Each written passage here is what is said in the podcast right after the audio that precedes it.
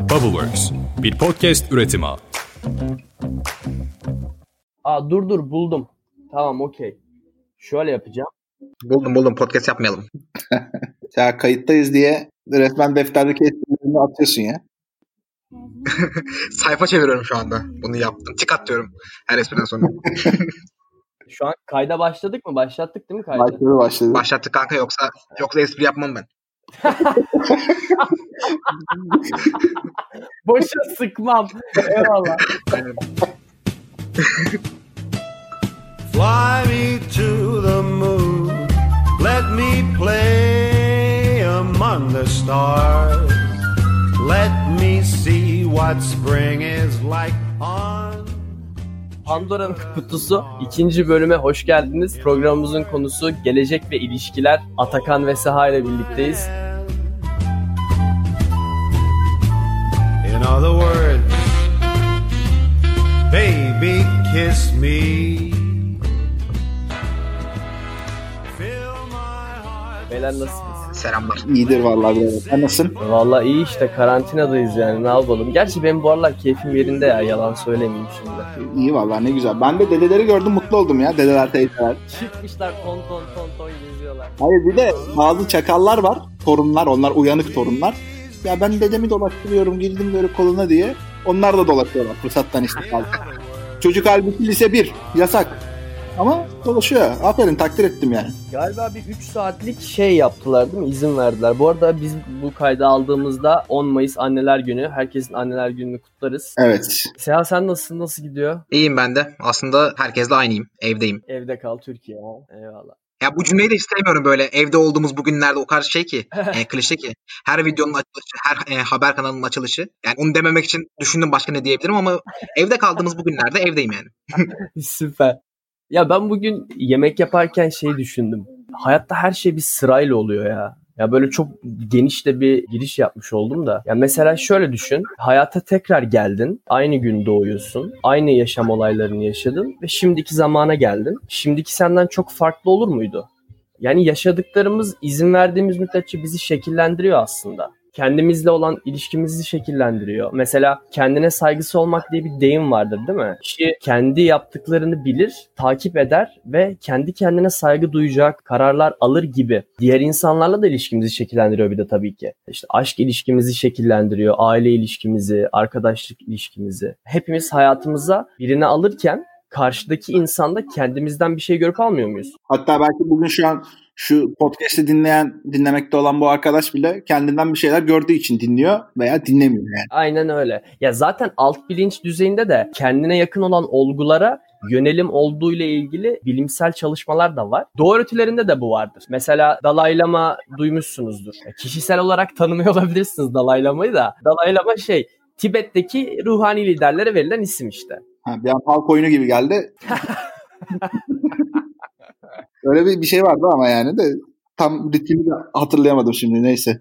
Bu insanlar da seçilirken söylenene göre geçmiş yaşantılarındaki benzerliklerine göre seçiliyor. Avatar diye bir çizgi film var. Orada da Avatar figürü aynı şekilde. Yüzlerce oyuncak arasından geçmişteki enkarnasyonlarının sahip olduğu eşyaları seçmesiyle belirleniyordu. Şunu söylemeye çalışıyorum. Yani biz de kendi hayatımızda seçimlerimizi yaparken kendi geçmiş yaşantımızı baz alarak seçim yapıyoruz çoğu zaman. Ya da bunu kontrol etmediğimizde en azından. Kesinlikle. Peki burada bu zıt kutuplar arasında olan ilişki nasıl bir şey oluyor peki? O şöyle. Şimdi Jung'un teorisi var gölge diye. Bugün belki üstünkörü birazcık bahsederiz. Orada da şöyle bir dinamik var. Kişi kendinde olmasını istediği ya da kendinde olup olmasından rahatsız olan bir kendiliğini bulmuş oluyor karşı tarafta. Yani hani o zıtlık da oradan geliyor. Zaten içinde var ve onu bastırıyor ya da yok, eksikliğini çekiyor ve biriyle tamamlıyor. Ya mesela arkadaşlıkta da bu böyle. Neden sınıftaki arkadaşlarınızdan bazılarına daha yakınsınızdır? Çünkü size daha çok benziyordur. Aşk ilişkisinde de aynı durum var. Ya tabii ki aşk çok daha komplike bir durum. Yani içine çok fazla etken giriyor. Hem alt bilinç hem üst bilinç düzeyinde. Ama aşkla ilgili şurada konuşacak insan da ben değilim Seha. Hakikaten onu söyleyeyim. Benim için çok masraflı bir dersti o. Ya en sığ düz örnek mesela o konuyla ilgili de. Hani mesela derler ya, bu çocuğun tarzını beğeniyorum ya da işte bu kızın gülümsemesi hoşuma gidiyor. Dışarıdan bakıldığında bile fark edebilecek kriterlerimiz ya da arayışlarımız var. Daha derine inince kişilik ve karakter yapılarını da işin içine katarız. Asıl olay da orada kopuyor zaten. Onun da dışında hayatta kalma kodumuz var mesela genetiğimizde. O devreye giriyor. Çünkü eşinizde potansiyel olarak çocuk yapma eğiliminiz var. Farkında olarak ya da olmayarak bunlar da işin içine dahil. Incognito diye bir kitap var. Alt bilincin nasıl çalıştığını anlamak isteyenler onu tavsiye ederim. Bence okumalılar. Çok da zevkli bir kitap. Ya mesela neden sivilceler kötü gözükür? Neden kimse sivilce sevmez? Ya var mı aramızda ben sivilce seviyorum diyen var mı beyler aramızda? Ben hastasıyım ya.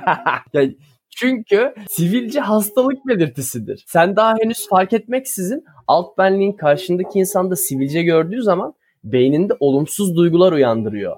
Ya da tam tersi işte hoşuna giden biri olduğu zaman olumlu duygularla eşleştiriyor beyin o kişiyi. Yani nöral sinaptik bağ oluşturuyor. Kişinin bilgisiyle hissettirdiği duygu arasında. Beynin temel çalışma mekanizmalarını gelecek bölümlerde konuşacağız zaten. O biraz beyin açıcı bir konu. O yüzden sonraya bıraktım ya. Kelime şakası gibi geldi bana. Aynen. Biraz öyle oldu. Ya sonuçta mantıklı düşününce sivilce bulaşıcı bir şey değil mi? İtici gelmesinin ne gibi rasyonel bir açıklaması olabilir? Yani şeyi düşünüyorum kafamda. Sivilce kötü gözüküyor. Pis bir şey ya. Acaba bütün insanlar biz daha önce hepimiz sivilceli olsaydık ve sivilcesiz olmak olağan dışı bir şey olsaydı ne olurdu acaba diye düşünüyorum. O zaman da sever miydik acaba sivilceliği? Yani ergenlik zamanında mesela sivilcelerimiz azalsaydı. Bir şey söyleyeceğim. Bu Ken Morty bölümü mü bu? Ne bu? Beyin fırtınası olsun ne söyledim? Ya muhtemelen de o zaman şimdi çok rasyonel bakacağım ama inandıracağım. Yani, herhalde genetik kodumuzda çok başka bir şey olurdu herhalde diye tahmin ediyorum. Fikrim yok açıkçası.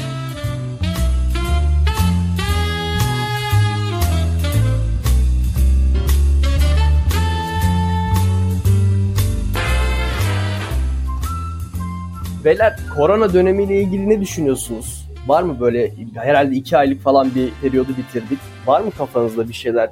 Bu 2 ayda ne gibi şeyler yaşadık? Siz kendi hayatınızda ne gibi şeyler yaşadınız? Valla bu korona ile ilgili tabii bir sürü şey konuşuluyor, yazılıyor, çiziliyor. Bazı şeyler de standartlaştı aslında herkesin dilinde. İşte rahatsız edici durumlar da var. İnsanların canları sayılara dökülmüş durumda. Rakamlardan ibaret gibi konuşuluyor. İşte mesela şu son 1 haftadır, 2 haftadır gibi vefat haberlerinin sayıları düşüyor.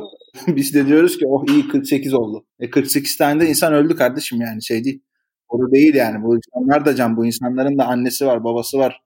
Bak anneler günündeyiz. Belki annesini kaybetmiş kişiler var. Tamam, olaylar yeteri kadar ciddiye alınmıyor diye düşünüyorum. Tamam, belli bir kesim insan biraz olaya ciddiyetle yaklaşıyor. Maskesini takıyor. Bazı esnaflar var muhteşem. Hakikaten ciddi önlem alıyorlar kendi standartlarına göre. Bazıları da var kardeşim ya öyle bir şey ki sanki masal anlatılıyor yani. Dolayısıyla bu işlerin çözülmesi gerektiğine ve bu işin bizimle çok uzun süre gidecek olduğuna inanıyorum. Bunu söylerken de aslında tamamen kendi şeyimden değil, iş hayatından elde ettiğimiz çıkarımlardan dolayı da söylüyorum. Koca gidi holdingler mesela bizim Goin tarafındaki müşterilerimizden işte hep holding ve büyük topluluk şirketi olan firmalar var. Onlar bütün önlemlerini şu anda yıl sonuna kadar uzatmış durumdalar yani. Ofislere gidilmiyor. Fabrikalar işte zor bela şey yapıyor, çalışıyor, ediyor. Ya da çalışıyorsa da ciddi önlemlerle çalışıyor. İşte mesai sayıları arttırmış durumda ki normalde yan yana 10 tane insan geliyorsa 5 tane gelsin diye. Bu yeni normal denilen kavramın üstüne ciddi şekilde konuşulması ve hem psikolojik olarak hem de pratik anlamda herkesin hazır olması gerektiğine inanıyorum. Yoksa ciddi sıkıntılar yaşanacak. Evet abi, mesela çok dikkat eden bir kesim var hakikaten. Benim evimin oradaki Migros'un girişinde bir görevli var ve elinde maskeyle maskesiz olanlara maske dağıtıyor. Orada bekliyor öyle. Çok ciddiye alan bir kesim var gerçekten. Bir de senin söylediğin gibi çok goygoyda olan bir taraf var. Geçen gün kargo şubesine gittim yine. Bu aralar herkes bir kargo şubesine uğruyor. Benim defalarca oldu artık bu. Adam bu hani siyah maskeler var ya hiçbir işe yaramadığı söylenen. Yok nanoteknoloji bilmem ne falan diye maskeler var ya. Adam onu böyle indirmiş aşağıya. Sadece ağzı kapalı ama üst dudak çizgisinde. Ya burnu falan her tarafı açık. Şey değil ki kravatını gevşetmek gibi bir şey değil ki, tamam sıkıldın anladık, hepimiz sıkıldık yani. O yüzden biraz yine milletimiz, ülkemiz her zamanki gibi uçlarda yaşamaya devam ediyor. Bu arada sırf bize has bir durum da değil yani. Ya İngiltere'nin baştaki gevşekliği sonucunda şu an çektiği şeyleri görüyoruz veya evet. Amerika'da bazı eyaletlerde valiler şey açıklaması yapıyor ya. Yani tabii ki bu değil ama Türkçe'ye vursak böyle bir açıklama olur. Şimdi başlar koronasına, her şeyden önce ekonomi gelir. Dolayısıyla bir şekilde alışacaksınız bu düzene. Yürüyün gidin çalışın tarzında. Yani bu minvale gelen şeyler var ya. Bizim mesela bir arkadaşımız var, sen de tanıyorsun. Onun bulunduğu şey Kanada sınırına doğru bir yerde.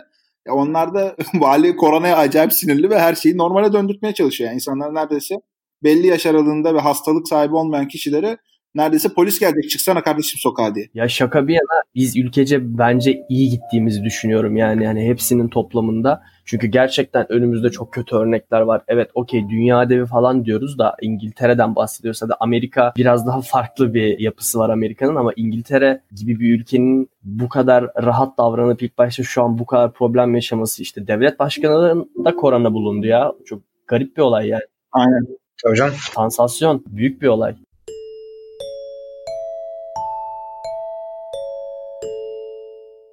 İlk sokağa çıkma yasağından önce Üsküdar'da fırıncının önünde kavga çıktı ya. Evet. Fırıncı ne be? Fırıncı diye bir şey mi var oğlum? Fırıncı. Hayır. Fırıncı ne? Fırın işte. Hani ne kadar benimsemişiz ya. Ben fırıncı diye bir şey var diye biliyorum ya. Fırın satan yer. Fırıncılık. Daha biz işte fırınları dekore ediyoruz. Fırınları kuruyoruz, işletmecilere devrediyoruz. Sanki çok zor bir şeymiş gibi.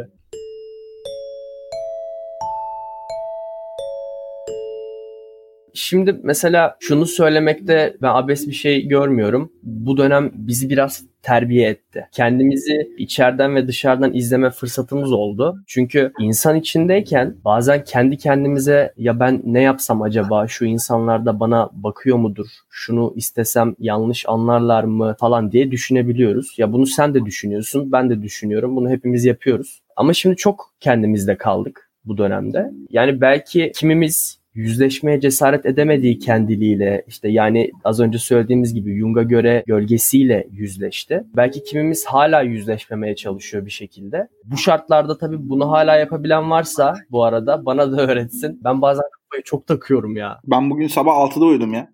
O kadar çok şey düşünür oldum şu anda. Hem kendimle ilgili hem çevremle hem iş hayatımla hem özel hayatımla ilgili. Yani bir tanesini düşünmeye başlayınca diğerleri de geliyor. Bitmiyor yani mevzu. Gerçekten öyle. Bu aralar hem böyle mevsimde değişiyor, ne yapacağız falan filan. Şu bir kesin ama karantina bittiğinde kimse için hayat bildiğimiz anlamında normale dönmeyecek. Normal ne değil mi? Değişim durdurulamaz Atakan. Ben öyle olduğunu düşünüyorum. Yani bu dönemden sonra ilişkiler de şekil ve boyut değiştirecek. Benlikler de aynı şekilde. Belki birçok insanın işi aynı şekilde. Hatta belki birçoğumuzun işi değişti bile çoktan. Artık birçok şeyimizi internet üzerinden sürdürebilir bir haldeyiz. Evet, bu kötü bir şey değil. Ama şunu kesin kes söyleyebilirim. Hayatta hiçbir şey bedava değil. Bak size bunu bu kardeşiniz söylüyor. Tamam mı? Bu bir gerçek. Ya bu şey gibi aslında. Enerjinin korunumu kanununu düşün. İşte hiçbir şey yoktan var demez, vardan yok edilemez. O yüzden hiçbir şey bedava değildir hakikaten.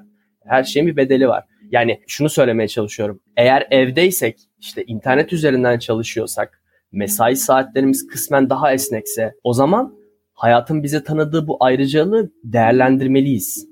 Herhangi bir şekilde. Bunun bir kıstası yok. Psikolojide buna kendilik aktivasyonu deniyor. Kendinle ilgili yaptığın bir şey. O kadar geniş bir konsept ki kendine yemek yapıp yemek de, meditasyon yapmak da, gitar da çalsan, tırnaklarını kesmeye bile zaman ayırsan, alışveriş de yapsan. Bu karma olarak biraz yanlış bir örnek oldu Seha ama lafazdan çıktı artık. Tıraşlamayalım burayı, kalsın böyle. Yani bir şekilde bunu değerlendirmemiz lazım. Yoksa muhakkak olumsuz bir geri dönüşü olur. Zor yolu da yürüyorsanız, yani karşılıksız olduğunu, karşılıksız bir şeyler kazanabileceğinizi düşünüyorsanız ve bu yolu yürüyorsanız bu da sizin yolunuzdur. Ben bu yolu yürüdüm, oradan biliyorum yani. Sadece şu var, hayattan ders almak. Çünkü başımıza gelen iyi, kötü her şey biz yaşayalım diye geliyor zaten. Ama bunlardan ders almayıp aynı şeyleri tekrar yaşadığımız zaman eski çarka geri dönüyoruz bir müddet sonra. Ve dönüp duruyoruz aynı yerde sürekli. Bu konuyla ilgili çok taze bir diyalog yaşadım dün. Bir tane bir arkadaşım işte üniversitede son sınıf, Eskişehir'de okuyor. Onunla işte konuşuyoruz ediyoruz falan. Bayağıdır da 4 gün görüşmüyorduk. O işte şey dedi. Yani ulan ne kadar dedi şeymişim ya. Okul dışında Yapacak hiçbir şeyim dedi yokmuş benim dedi ya, onu fark ettim dedi. Yaptığım etkinlikler diyor varmış. Lan onlar da okula bağlıymış yani. Çünkü okul kulübü, tam okulun dans bilmem nesi, işte okulun bilmem ne kolu, işte bu etkinliği, bu etkinliği, okuldan arkadaşlar falan filan. Hakikaten dedi dışarıya hiçbir şey koymamışım yani. Ve şu anda da yine tek dedi şeyim, vakit geçirmemi sağlayan şey okulla ilgili ödev olduğu zaman olan işte şeyler, konular. Yine okulla ilgili. O da yine okulla ilgili. Sonra işte konuştuk, ettik falan filan. Şimdi Etsy'den satışa başlayacak falan ya. Öyle bir noktaya geldi. Aracılık ticari bir şey yap yani, ne yapayım. O da dert yanıyor yani. Kendi kendine dertlenmiş, onu düşünüyor. Dedim bunu düşüneceğine kendine düzgün bir şey ara. Ya bunu mesela şöyle düşünebiliriz. Bilgisayarına virüs bulaşmıştır. Tarayıcıyı açarsın. Önce 50 tane sekme açılır. İşte bahis siteleri, yok PUBG'de bir şey varmış, yok şu kadar. Hiçbir lazım değil siteler. Evet. Yok işte penis büyütücü reklamı. Hiçbir reklam, tamam mı? Yani bizi yapmak için önce her seferinde tek tek onları mı kapatmamız gerekiyor? Bahsettiğim de onun gibi. Yani böyle bir şey yaşasan her tarayıcıyı açışında onunla mı uğraşırsın? Virüs sorununu mu çözersin? Yani asıl soru şu. Günü kurtarmak mı, kalıcı çözüm mü? Evet.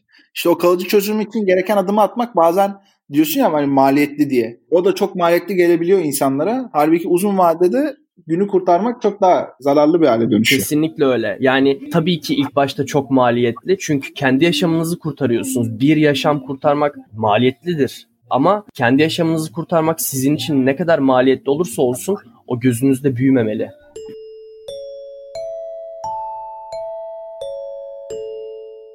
İkinci dalga gelebilir. Her an gelebilir. Bak çıkmayın. Ciddiyeti bozmayın. İkinci dalgadan koruyun kendinizi. İkinci dalga yükselişte. Nasıl bir dalga? İkinci dalgada sörf. Abi bu insanlar böyle olursa ikinci dalga da gelir, üçüncü dalga da gelir. Abi İngiltere atıp tutuyordu kontrollü bulaşma diye, gördük hallerini. Yerlerse o kadar yarasayı, iti, köpeği. Kardeşim yarasayı da yemezsin be. Yarasa da yenmez be kardeşim ya.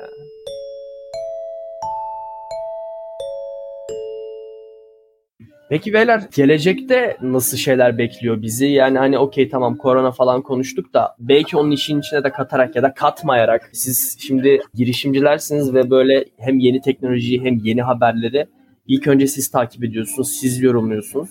Ben bir de sizden duymak istiyorum. Gelecekle ilgili ne gibi öngörüleriniz var? Neler olacak? Neler bekliyor bizi?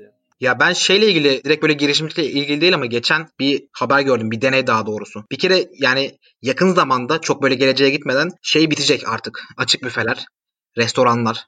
Yani gidiyorduk Balkan'da tepsimizi alıp dizdiriyorduk ya insanlara. O iş mesela bitti. Yani bitmiş olması gerekiyor. Bir tane deney yapmışlar Çin'de mi ne bir yerde işte. Açık büfede sadece mavi ışınla gözükebilen boya sürmüşler bir tane insanın eline. 10 tane kişi yemek yiyor, açık büfe gidiyor, alıyor bilmem ne. Deneyin sonunda 10 kişiye de o boya bulaşmış. 3 tanesinin de yüzüne bulaşmış. Yani biz zaten inanılmaz bir pisliğin içerisindeymişiz normal zamanda. Bu zaten korona korkusuyla birlikte yani artık bu tip böyle toplu etkinliklerin bir şekilde evrileceğini düşünüyorum ama eskisi gibi kesinlikle olmayacak. Yani burada hem de çarpanları da var ya bu işin. Yani sadece bu değil, ekonomik olarak da çarpanı var. İşte onun tabii, orada çalışan garson var falan. Bunun çok fazla çarpanı var. Bence oradan başlayıp inanılmaz değişiklikler olacak yani. O bahsettiğim videoyu ben de bugün izledim sabah. Kayıttan birkaç saat önce izledim. Ve yani şey düşündüm. Evet, korona bu kadar hızlı bulaşıcı. İşte neden bu kadar hızlı bulaşıcı? İşte video kanıtı. Ama sonra aklıma şey geldi bir de. Koronadan önce de biz bunları yapıyorduk. Korkunç kısım o ya. O zaman ne oluyordu? Değil mi? Yani tamam okey, belki işte bu kadar çok ölüm yoktu ama kimden ne kapıyorduk? Ya belki bir şey kapıyordum, ben 5 yıl daha az yaşıyordum ya. Yani onun şeyini bilemem ki. Hiçbir şey olmuyordu, hastalanmıyordum ama bir şey kaptığım için ömrümden gidiyordu yani. Çok korkunç ya, ben şey oldu yani, o videodan sonra da ürktüm. Bundan önceki hayatımızdan dolayı da böyle kendimize kızdım aslında yani. Ben bu kadar pimpirikli olacağını düşünmüyorum. Bu kadar bununla yaşanmaz çünkü. Ya ben kendimi biliyorum. Ben bununla yaşamaya başlarsam kafayı yerim. Bununla yaşamayı. Ya biraz korkak ya. Ben gittim, bittim ben ya. Geçen gün Seher'le telefonda konuşuyoruz. Bir öksürdüm. Sen hastasın galiba, kapat, bulaşır şimdi falan dedi. Ne kötü espriymiş ya.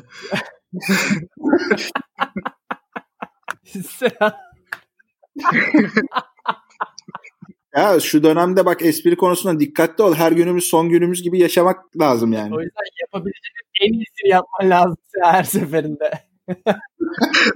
Doğru. Ya ben şöyle görüyorum bu arada, dönem olarak bahsettik ya. Yani zaten dönem olarak da insanın önünde çok fazla seçenek yok aslında. Şöyle çok fazla seçenek yok. Şimdi popüler bir kültür var. Ana akımın, işte fenomenlerin, oyuncuların, müzisyenlerin vesaire yön verdiği. Bir de kişinin kendi yarattığı kendi kültür değerleri var. Aslında tabii ki popüler kültür çok güçlü olduğu için ve zarı çok esnek olduğu için önüne geçen her şeyi YouTube kendine katıyor ve bu şekilde büyüyor. Hani filmlerde olur ya, işte kahramanımız absürt bir şekilde konser alanında sahneye düşer, saçma sapan hareketler yapar, herkes onu izler ve eğlenerek aynı şeyi yaparlar, ona katılırlar. Popüler kültür de biraz böyle bir şey o anlamda ve içinde her şey var. Ama az önce söylediğim gibi hiçbir şey bedava değil tabii ki. Popüler kültür seni bir şekilde besliyorsa senden muhakkak bir şeyler alıyor. Biraz düşünürsek çok fazla örnek sayabiliriz. Para ve zaman bunların başında geliyor. Ama asıl tehlikeli olan kısım şu. Hani dedik ya, her şeyi kendine katıp büyüyor diye. Seni yutmasına izin vermemelisin. Yani kendiliğini bırakmamalısın ona. Özelliğini, biricik oluşunu. Çünkü kimse senin yaşadığın hayatı yaşayamaz. Kimse sen olamaz. Kimse senin özelliklerine sahip olamaz. Eğer sen olmayı bırakırsan önce kendin, sonra herkes senden mahrum kalır. Öyle değil. Öyle olmaz abi. Senin de çünkü bu hayata gelmenin bir anlamı var ve ben inanıyorum ki hepimiz bunu bulmakla mükellefiz. Yani aslında yaratıcıya iman da bir noktada bu değil midir zaten? Yani şöyle düşünelim mesela, yaratılanın en saf haline dönüşüyle cennete gittiğini biliyoruz mesela kutsal kitaplarda. İşte ya da Budizm, Hinduizm gibi felsefelerde samsara diye bir kavram var yine benzer şekilde. Onların da amacı o. İşte tüm karmalarını sıfırlayıp en saf kendilikleriyle bir daha dünyaya gelmemek ve o şekilde samsaraya gitmek. O yüzden istisnasız herkes kendi içinde zaten kendi hayatının potansiyeliyle doğuyor. Gerçekleştirip gerçekleştirmemek sadece bizim elimizde. Aynen öyle. Bu şeye takıldım. Bu ilk baştaki söylediğim Umut, popüler kültür, işte popüler. Aslında onun davranış biçimi, hareket tarzı eşittir kapital düzen ya. Yani her gün farklı bir içerik üretiyorlar bize ve biz o içeriği tüketiyoruz. Evet. Çünkü şey gibiyiz böyle. Ne yapacağımızı bilmiyoruz. Videosa video, podcast'sa podcast. Onu izliyoruz, izlemek zorundayız. Çünkü benim çevremdeki insanlar da bunu yapıyor. Bir şeyden eksik kalmamalıyım. Evet. Kapital kültür de aynı şey. Kapital kültürün, kapitalizm sayesinde aslında şu anda biz tam darbe edildiler ama tekrardan geri döndürülüyoruz farkındaysanız. Yani bizi çağırıyor kapital. Tamam yeter artık, bu kadar sıktı. Öleceksek de ölelim. Geri dönelim artık bu işe. Biraz para kazanalım durumu var. İkisinin de hareketleri çok aynı. İkisinden de kurtulan insan bence anlamlı bir hayat yaşıyor olabilir. Yani bu benim görüşüm. Şans eseri söyleyecek olduğum şeyle aslında aynı noktaya getirdim şeyi. Burada şöyle bir tespitim var. Hani bu FOMO diye konuşuyoruz ya. Fear of Missing Out diye. Bu şeyden şu anda bilmiyorum farkında mısınız ama bir sürü yerde aslında altyapı olarak bu konuşuluyor. Yani yazı kaçırmamak. İşte yazın şu anda atıyorum Ege bilmem ne kasabasında yazlığı olanlar var. Onlar işte gitti ya bir şekilde yaz tatiliyle ilgili sosyal medya hesaplarında falan bunun tanıtımları yapılıyor. Veya işte ekonomik faaliyetlerle ilgili ya şunlar bir şekilde başlamışlar çalışmaya. Biz de bir şunu mu yapsak, bunu mu yapsak gibi durumlar var. Bu dediğin nokta önemli bir şey. Bu kötü bir şey mi, iyi bir şey mi, ona da net karar veremiyorum bu arada. Çünkü alıştığımız düzen de öyle bir düzen ki birdenbire şurada bir 2 aylık bir virüs salgınıyla ya ben çok değiştim artık diye çıkıp böyle bambaşka uygulamalar, bambaşka insanlar haline dönüşebilmemiz de kolay bir mevzu değil. Çünkü çok atadan gelen bir düzen var ortada. Birazcık bence daha o konularla ilgili de iyi mi kötü mü olacak noktasında tam karara varmak için erken, belki de hiçbir zaman varamayacağız zaten yani. Ben ikinizin söylediğine de katılıyorum. Aslında böyle kafamda şöyle bir görsel canlandı. İşte bir kapital var, kapital bir güç var ve popüler kültür sanki kapital gücün böyle av köpeği gibi. Aynen. Burnunu kaldırıyor havaya, bir koku alıyor, oraya gidiyor ve kapital de onun oraya gitmesinden bir gelir elde ediyor. Popüler kültür kötü bir şey mi bu anlamda? Mozart da zamanında popüler kültürün bir öğesiydi. Doğru. Da Vinci de aynı şekilde. Çünkü bunlar saray ve saray kültürünün içerisinde var olan insanlar. Ve o zaman kültür dediğin şey ya da popüler kültür dediğin şey saraya aitti. Ama şimdi ne yaptık? İşte 9. senfoniyi kapı zili olarak kullanıyoruz. Değil mi? Öyle bir... Doğru.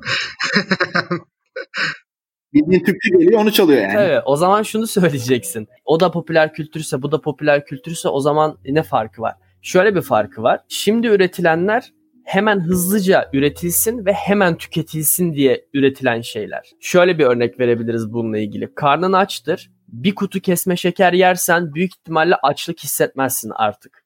Ama düzgün bir yemek yersen hem açlık hissetmezsin hem de iyi beslenirsin. Çünkü şeker yersen o midene oturur, onu sindiremezsin. Şunu söylemeye getiriyorum. Şu anda popüler kültürde üretilen birçok şey, tüketim malzemesi anında tükensin ve yok olsun üzerine üretiliyor zaten. Senin hayatına bir şey katmıyor. Geçmişte öyle değildi. Yani çünkü işte taoculuk, staoculuk, o zaman onlar da Asya'daki popüler kültürün öğeleri ama bir okuyun yani, bir bakın ne anlatıyor ve hala bunu konuşuyorsak zaten. Yani kimse, şöyle söyleyeyim, 1000 yıl sonra Katy Perry dinlemez, tamam mı? Ama stoğacılığı biz hala konuşuyoruz mesela. Doğru. Yani 1000 yıl sonra Katy Perry de şey olmaz, kapı zili olmaz yani.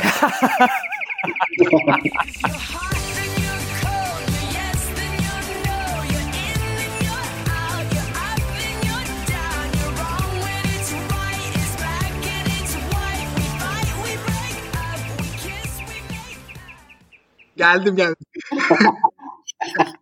Geldim. Ya duşlardan kusura bakma, açamamışım. Bu arada bir şey anlatayım. Yani ben komik buldum. Siz de belki hoşunuza gider. Bu şu anda şey patlaması var ya. Herkes manyak gibi online görüşme yapıyoruz. Biz de şu an yapıyoruz. İşte görüntüsü falan filan. Şimdi dolayısıyla bazı girişimci arkadaşların, abilerin, işte küçükleri büyükleri de ise şey dikkatini çekti. Lan oğlum bu çok kullanılıyor lan. Dolayısıyla buraya dönük bir şeyler yapmak lazım. Tamam mı? Mantıklı. Sonuna kadar şeyim. Okeyim. Ben de düşünüyorum. Ama kardeşim Zoom'a çanak okey diye fikir olur mu ya? Çok mantıklı ya. Abi bir şey söyleyeceğim. Mainet 25 senesinde yapmamış mıydı? Mainet. Yani yaptı. Ama yani şey. Atakan çok mantıklıymış ya, ben kafayı yiyeceğim. Oğlum ben zaten olur mu lan derken şeyden bahsediyorum. Yani niye yapıyorsun? Zaten zor bela çalışıyoruz. İyice dikkatimizi dağıtacaksın. Orada oynayacağız yani bunu. Hadi Atakan sıran geldi. Oyna oğlum. Hadi oğlum. Oklama yaptın hadi. Atakan telefonu bırak.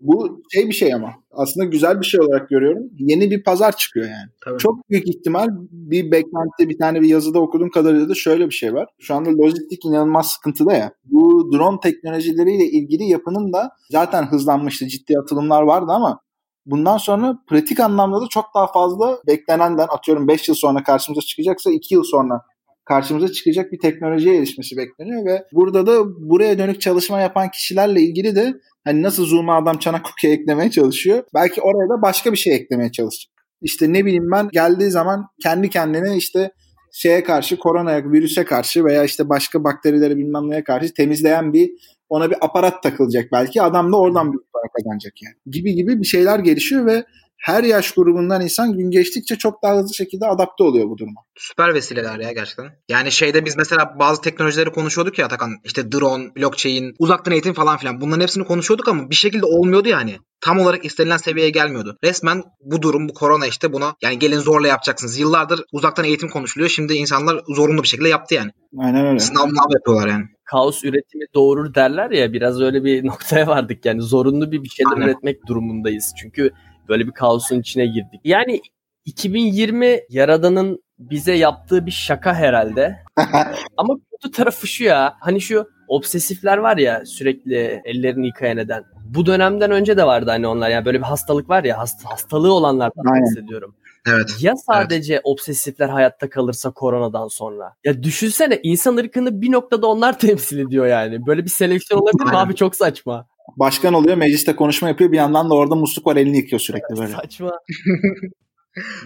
Ama var yani öyle insanlar. Sizin de çevrenizde vardır mutlaka ya. Ben şimdi onlara şey gözüyle bakıyorum. Geçen gün konuştuk annemlerle de. Ya ne kadar haklılarmış değil mi? Yani o insanlar bu şeyle pimpiriklikte bence haklıymış yani. Ben bilmiyorum, ben biraz fazla tepki gösteriyorum ama her yerde ellerini yıkayan o tip bundan sonra benim yani. Belki o benden daha kötü olacak şimdi.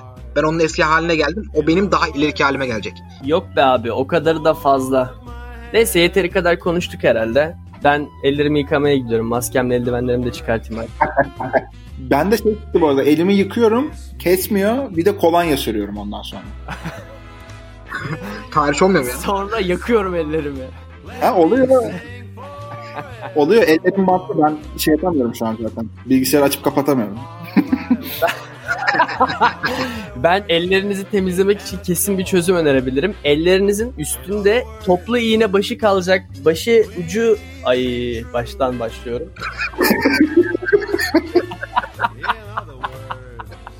Ama anladık demek isteyeceğim ya. Toplu iğne başı ucu demek istiyorsun, onu anladık. Ya Peygamber Efendimiz böyle buyurmamış mıydı? Buyurmamıştı. Onun gibi buyurmak istiyorum ben. Onun buyurduğu gibi buyuracağım. Ellerimizde kolonyayla toplu iğne ucu kadar boşluk kalmayacağı şekilde ıslatıyoruz ve çakmakla çakıyoruz. Her şey ölüyor. Söz veriyorum size, her şey ölüyor. Deneyeceğim ben. Sen onu dene. Sonra sahneyi yazmıyor bize. Yeter herhalde. Evet arkadaşlar, bizi dinlediğiniz için teşekkür ederiz. Benim şu an kapanış konuşması yapmam gerekiyormuş. Gördüğünüz gibi yapıyorum kapanış konuşmasını. Bu kadar galiba. Bir de İstiklal Marşı mı okumamız gerekiyorsa? İstiklal Marşı ve kapanış. Böyle bitti. Teşekkür ederim. Bu kadardı podcastimiz. Bizi dinlediğiniz için teşekkürler. Görüşürüz haftaya. Kendinize dikkat edin. Aklınıza hakim olun. Sağlıklı kalın.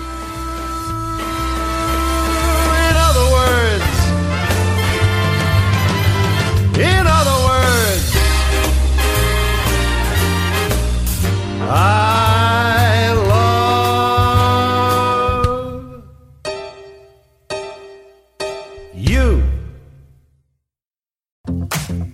Bubbleworks, bir podcast üretimi.